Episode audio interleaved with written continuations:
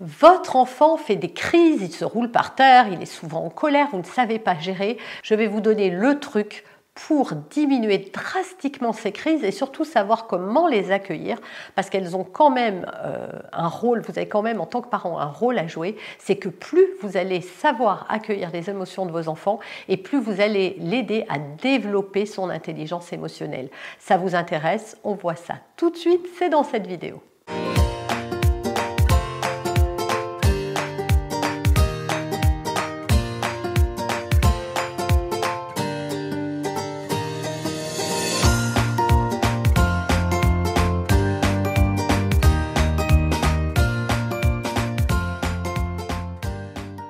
Bonjour, je suis Noémie de Saint-Cernin, votre coach en développement personnel et en parentalité. On va parler crise, crise de colère, voilà, débordement émotionnel. Comment fait-on pour calmer un enfant en crise? Est-ce seulement possible? Eh bien la réponse est oui et je vais vous détailler tout ça dans cette vidéo. Si vous n'avez pas le temps de prendre des notes, eh bien je vous propose de télécharger gratuitement la fiche récapitulative. Le lien apparaît dans les commentaires de cette vidéo et dans sa description. Voilà, vous cliquez ce lien et vous allez l'obtenir instantanément.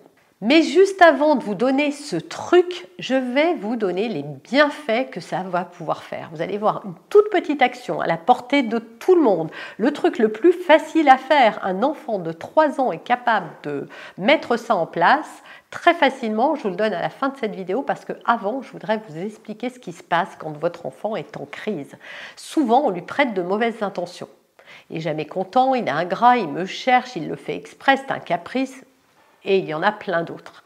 En réalité, pas du tout. Votre enfant est juste submergé de stress qu'il ne sait pas du tout comment gérer et quand il est envahi de stress, il ne sait pas du tout euh, contrôler ce qui se passe. Donc c'est pour ça que parfois il a des gestes violents, parfois il jette des objets, parfois il vous mord, parfois il vous poursuit, parfois il se roule par terre. Voilà, tout ça n'est pas contrôlé en fait par votre enfant. C'est la production du stress qui produit euh, ces, réactions chez lui. Ce truc que je vais vous donner, en fait, il y a six bienfaits à le mettre en place et on va les détailler un par un.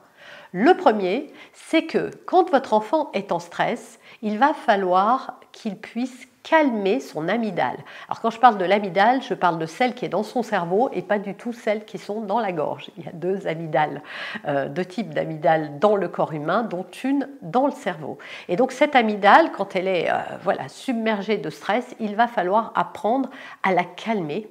Et pour la calmer, ce truc que je vais vous donner va être excellent parce que ça va permettre justement à votre enfant de retrouver son calme. Deuxième chose que ça va faire, ça va aider à la production de l'ocytocine, à la montée de l'ocytocine chez votre enfant. L'ocytocine, c'est quelque chose qui est pareil, apaisant, qui va aider à calmer le stress de votre enfant. Donc c'est très bénéfique. L'ocytocine, c'est l'hormone du bonheur et du bien-être. Troisième chose, ça va sécuriser votre enfant parce que quand il est envahi de stress, en fait, quand il hurle, c'est pour vous montrer qu'il va pas bien c'est pour tirer une sonnette d'alarme en fait. Et quand vous, vous lui criez dessus ou que vous lui faites des reproches, ben, ça l'insécurise profondément. Cette pratique va permettre à votre enfant de retrouver une sécurité intérieure forte. Quatrième chose, ça va éviter à votre enfant de se culpabiliser et donc de développer une mauvaise estime de lui-même parce qu'un enfant qu'on gronde quand il se met en colère ou qu'il fait des choses, parce que quand il se calme, il voit bien qu'il a cassé quelque chose, il, a, euh, il vous a contrarié, etc. Et il se dit qu'il est un mauvais enfant. Donc est-ce qu'on a envie que nos enfants grandissent en se disant qu'ils sont mauvais? Je ne crois pas. Donc cette pratique-là, elle va lui permettre de ne pas se sentir coupable de ce qui se passe ou de ce qu'il fait.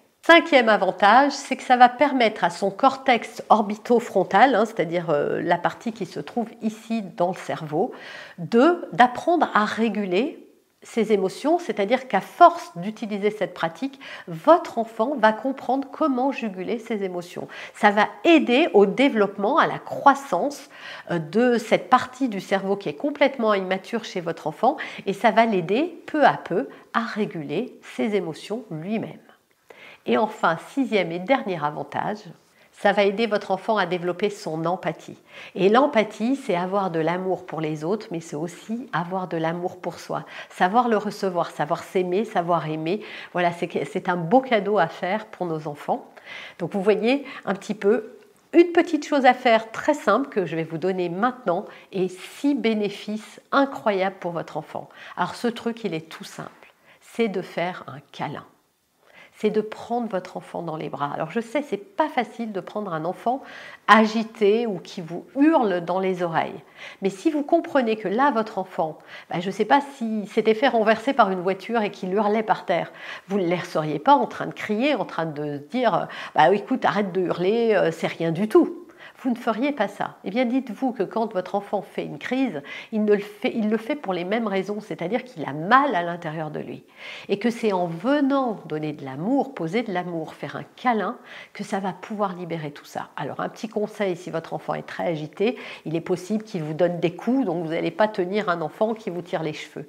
Donc, moi, ce que je vous conseille, c'est de mettre votre enfant à l'envers et de le prendre dans vos bras en ayant les jambes et les bras devant vous. Comme ça, il peut pas, moins vous atteindre. Et puis d'être très calme, de parler tout doucement. Il faut moins de 30 secondes pour que l'ocytocine atteigne son cerveau. Et donc pour qu'il se calme, vous allez sentir votre enfant s'apaiser dans vos bras. Au début, il, sera peut-être très agité, mais vous verrez que si vous faites cette pratique tout le temps, peu à peu, votre enfant va même venir. Il y a des enfants qui le font hein, au début, quand ils sont tout petits, ils arrivent parce qu'ils savent que c'est ce dont ils ont besoin. Et souvent, on leur tourne le dos de tourner pas le dos à un enfant qui vous tend les bras, quelles que soient les raisons, et surtout développer cette euh, pratique et vous verrez que votre enfant, peu à peu, au lieu de se rouler par terre, il viendra chercher vos bras parce que son cerveau aura mémorisé que c'est la solution et la ressource pour l'aider à retrouver du bien-être. Voilà, j'espère que cette vidéo vous a plu. Si c'est le cas, si vous aimez cette chaîne, si vous aimez mon travail, eh bien abonnez-vous si ce n'est pas déjà fait et cliquez la cloche. Partagez cette vidéo autour de vous.